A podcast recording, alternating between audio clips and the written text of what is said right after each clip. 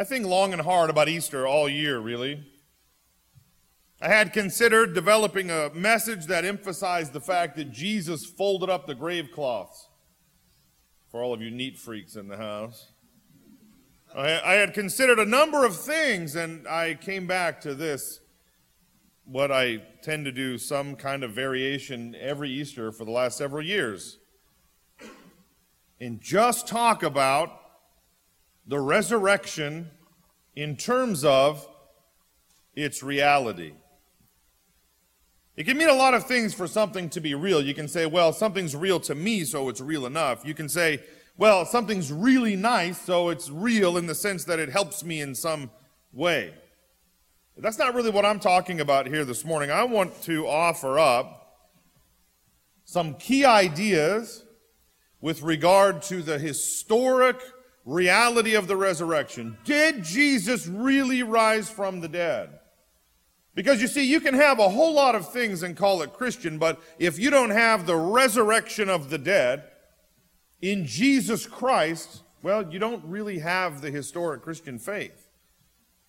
You can have nice gatherings, you can have pretty songs, you can have any number of things that can kind of intimate Christianity, but you don't have Christ if you don't have Him rising from the dead.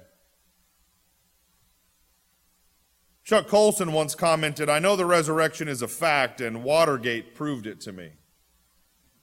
How? Because 12 men testified they had seen Jesus raised from the dead. Then they proclaimed that truth for 40 years, never once denying it. We're going to emphasize that in a moment. Everyone was beaten, tortured, stoned, and put in prison. They would not have endured if it wasn't true. Watergate embroiled 12 of the most powerful men in the world, and they couldn't keep alive for three weeks.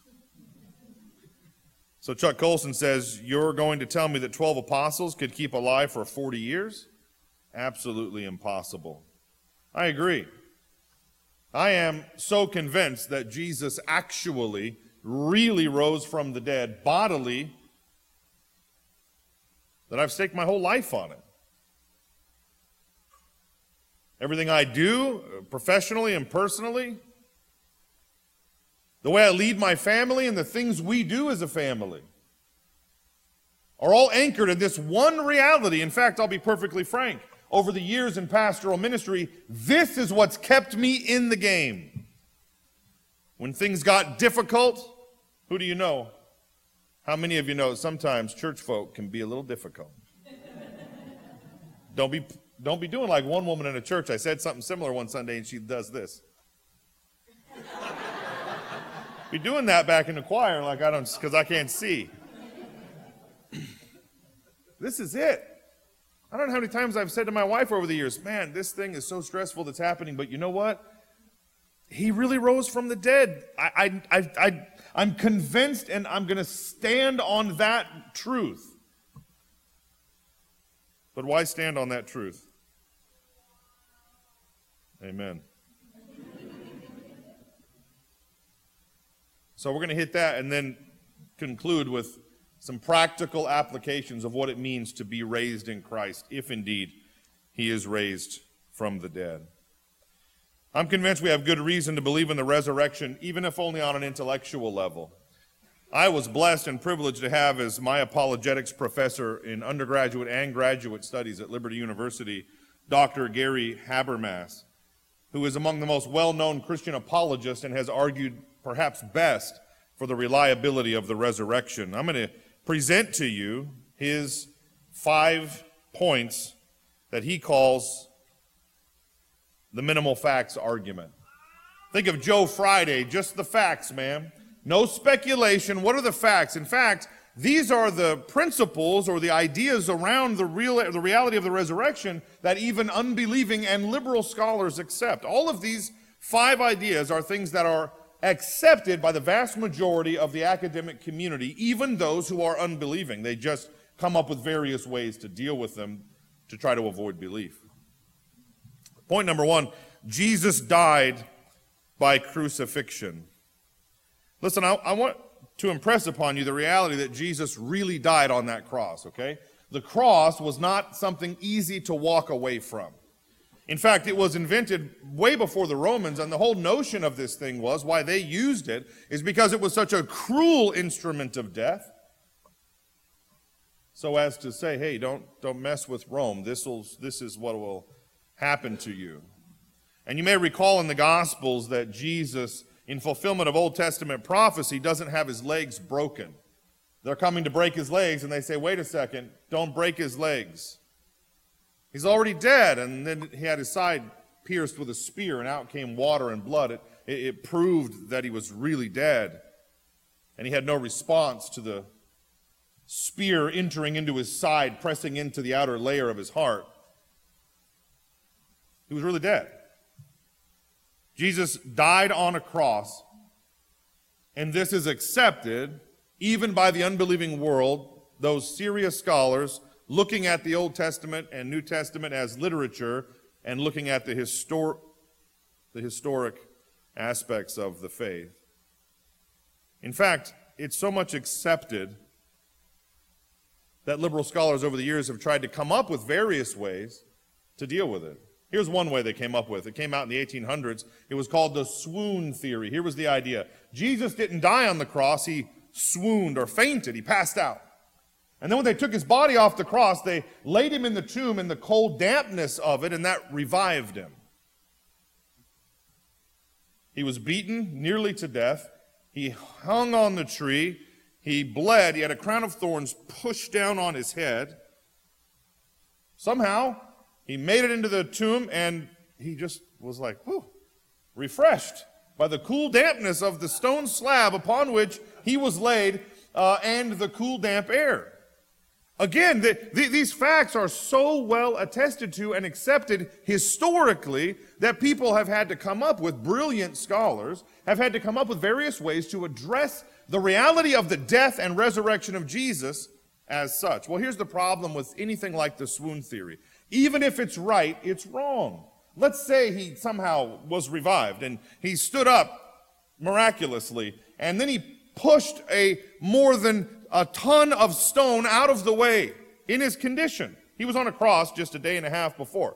And, he hasn't eaten or had anything to drink. So he pushes the stone out of the way. Then he, he battles two Roman centurions. Good luck with that. And then he shows up to the upper room. He tells the disciples, Hey guys, I, I woke up from the dead. Even if this theory is right, it's dead wrong because they wouldn't have hailed him as a risen king. They would have said, Get Luke over here, get a doctor. Listen, I want to impress upon you this reality, exact this reality. Jesus really died on the cross. Secondly, Jesus' disciples, his disciples believed that he had risen and had appeared to them. They genuinely believed it. In an effort to dismiss this, there have been a number of theories put forth over the years like the hallucination theory, which suggested the disciples were so beside themselves with grief that they had one mass hallucination where they all saw Jesus risen from the dead. I'm not going to ask you to raise your hands because some of you grew up in the 60s, okay? Is that how hallucination works? Please don't raise your hands. Listen, that's not how hallucination works. The notion of, of, of all of them having the exact same hallucination brought about by their grief. Not everyone even deals with grief the same way. You might have one person who, who would get into such a grief induced state so as to make that a possibility, but not a dozen, or would have been 11 in that moment. No, they really believed it.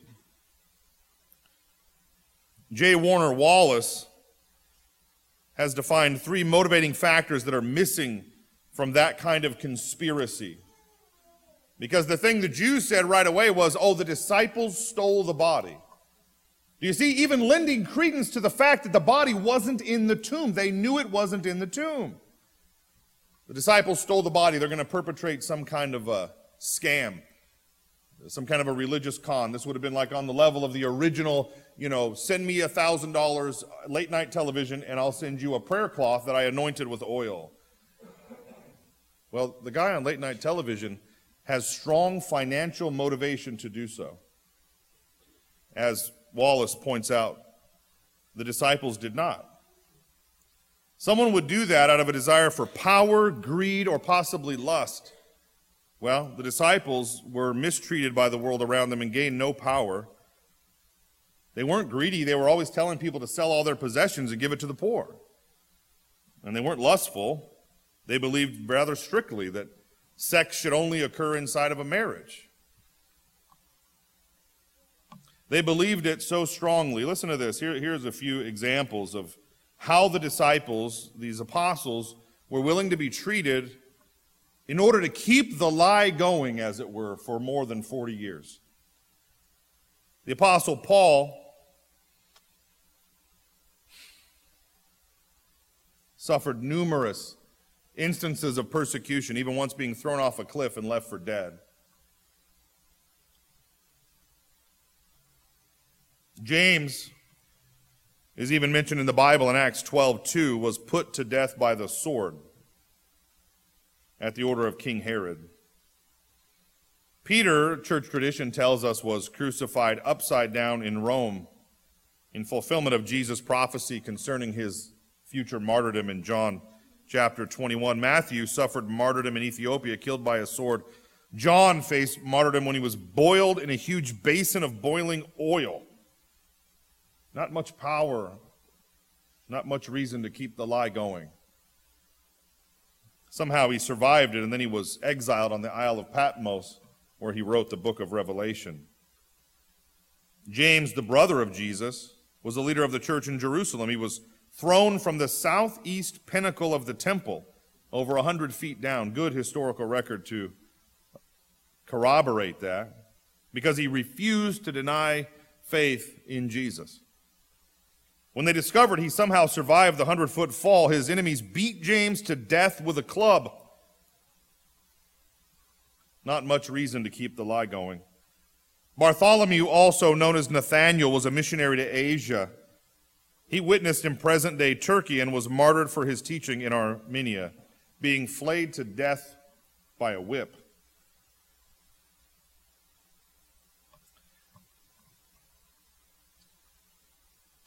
I remember when I was a little kid, my dad left when I was very young. And when I was little, I became prone to lying. I was embarrassed by my dad having abandoned his family, and I was all the time lying when I was real little. I would make up the most outrageous lies.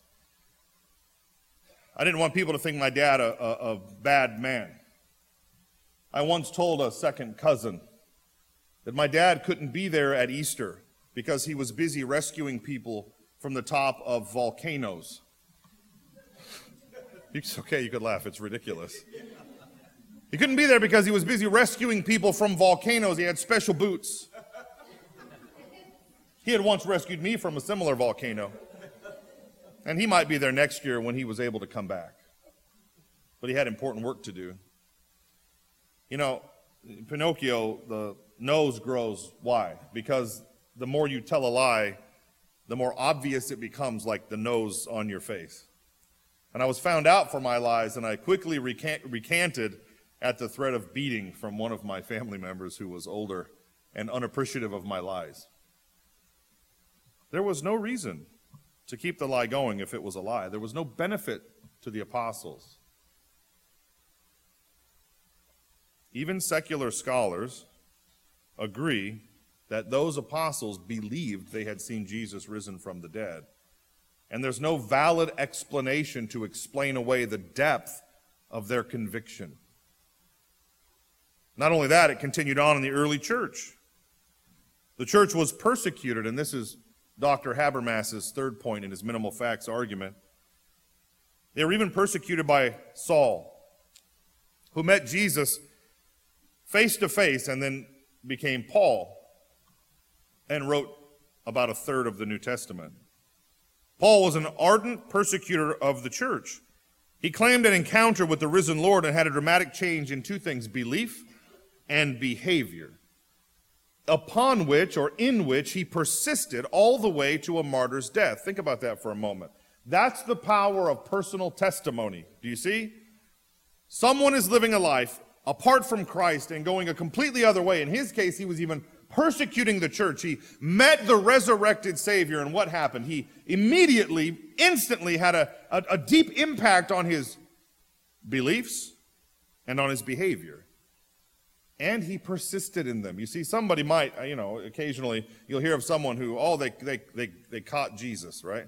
They're living a certain way. Oh, they found Jesus. They got, they got, they got the Jesus bug. Uh, I heard somebody say one time. Don't worry, it'll, it'll wear off. It's only about a, usually a two or three month bug. And uh, so, so, so the bug will wear off. Well, with Paul, he persisted in it. In other words, he had really seen the resurrected Savior. Otherwise, he would not have persisted. And that's the power of personal testimony. Fourth, and I think for me, this has got to be the most powerful witness to the reality of the resurrection as a historically accurate account of the events. The skeptic James, the brother of Jesus, was changed after the resurrection. Anybody have siblings? You can raise your hand on this one. Right? Anybody have siblings? Well, guess what? You ain't going to convince me that my little brother is the risen Lord. That ain't happening. He's a good dude, but you're not going to convince me that he's he was he that he is God incarnate. And I suspect James, the brother of Jesus, felt just the same way. And then after the resurrection, this James, who had been largely skeptical of his brother's claims, yeah, Jesus, okay, yeah, let's go walk on some water. Sure. You're going to sink, man. Mama told you not to do right. I mean, this is, these are real people. This stuff, these are real people in a real time, in a real place. And it's easy to forget that. We venerate the, the, the stories of the Bible so much we forget their historic accounts of real people's lives.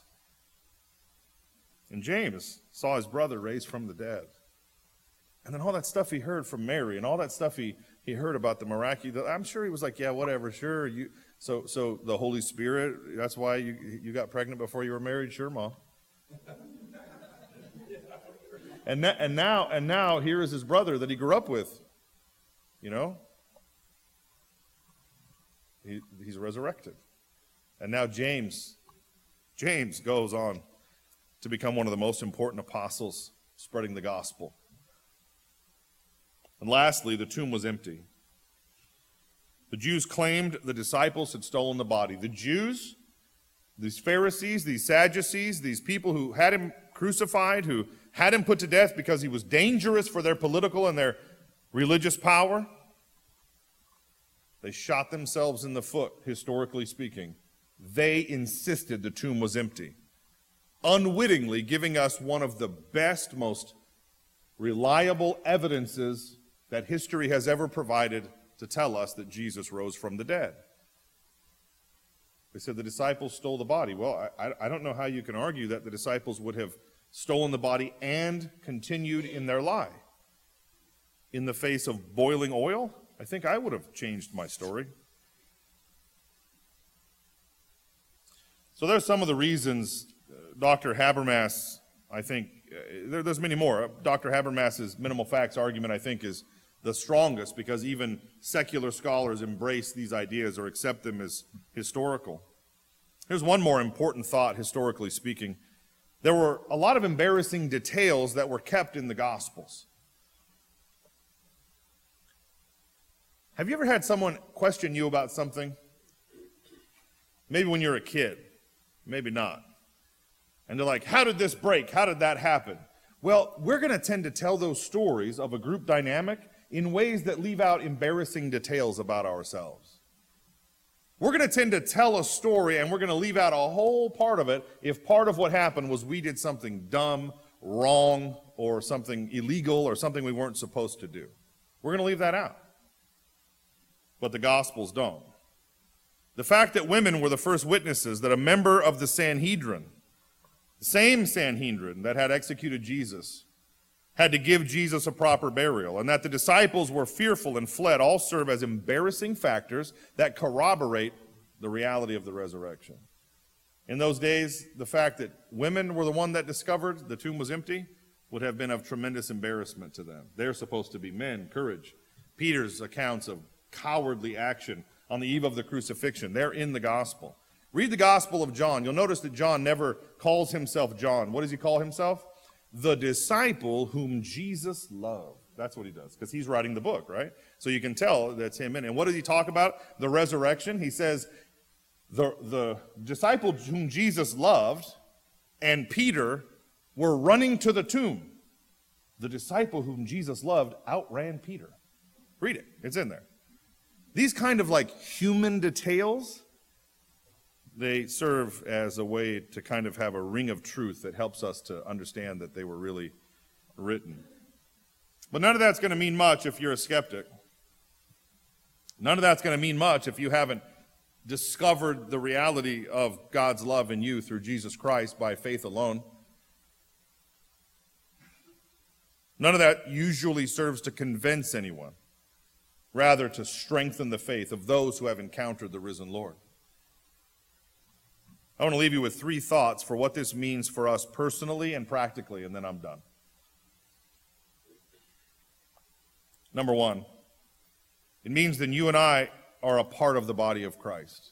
If Jesus is really raised, then you and I are a part of, a, of the body of Christ. And not only that, that means that when the body of Christ gathers, this is a place for everyone.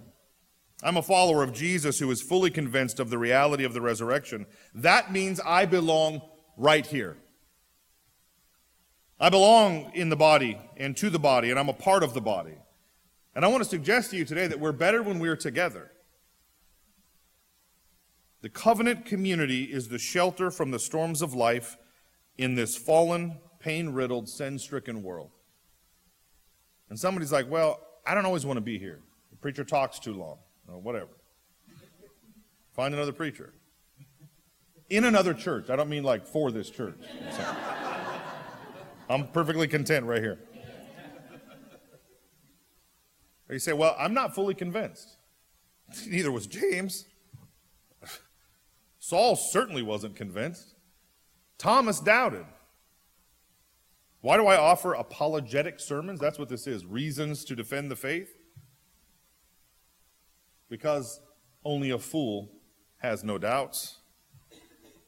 But the reality of the resurrection is such that when you see Jesus risen, when we experiencing when we experience him in the context of covenant community, when that happens, it strengthens our faith. And this is the place to bring your questions, and this is the place to bring your doubts, and that altar is the place to bring not only our sacrifices, but our imperfect, broken hearts, and our faith, which is riddled with imperfection.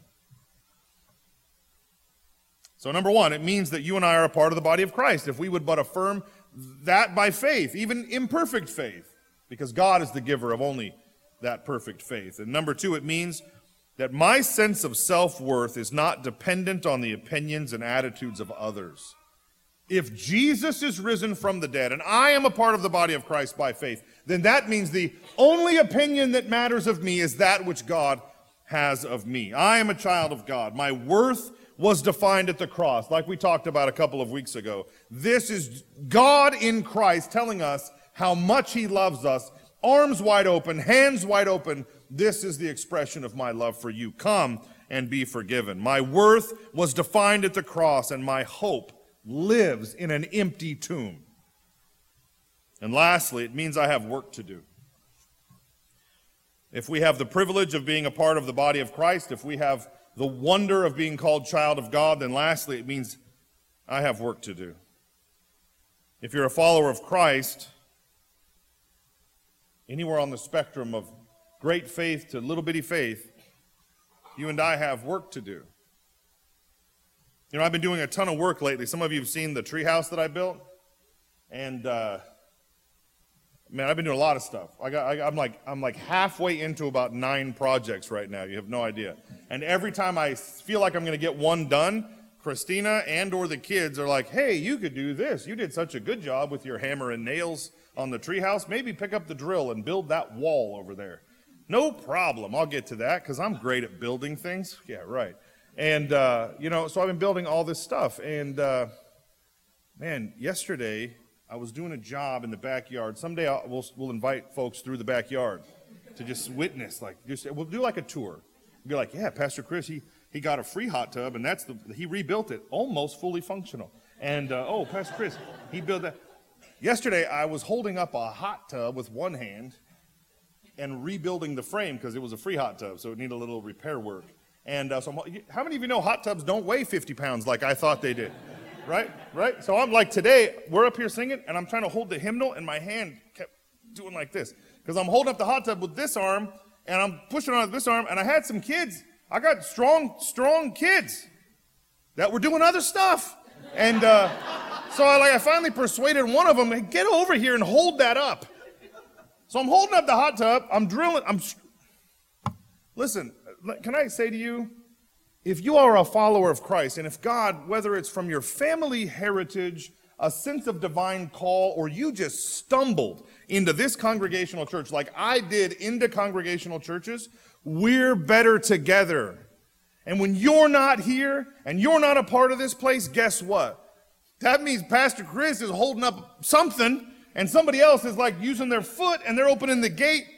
We're better together. Historic congregationalism rests on this idea Christ alone is the head of his church, right? That means not me, not a bishop, not a pope, nobody. Christ alone is the head of his church. And every local church is a complete representation of the body of Christ. What does that mean? That means God has put every person in here for every task that he has for us to do. But when we're not together, we will not accomplish his work properly. And I'll end up with a cramp in my hand and a sore back. Listen, God bless you today. He is risen. no, you didn't say that like you mean it. He is risen. He is risen Amen.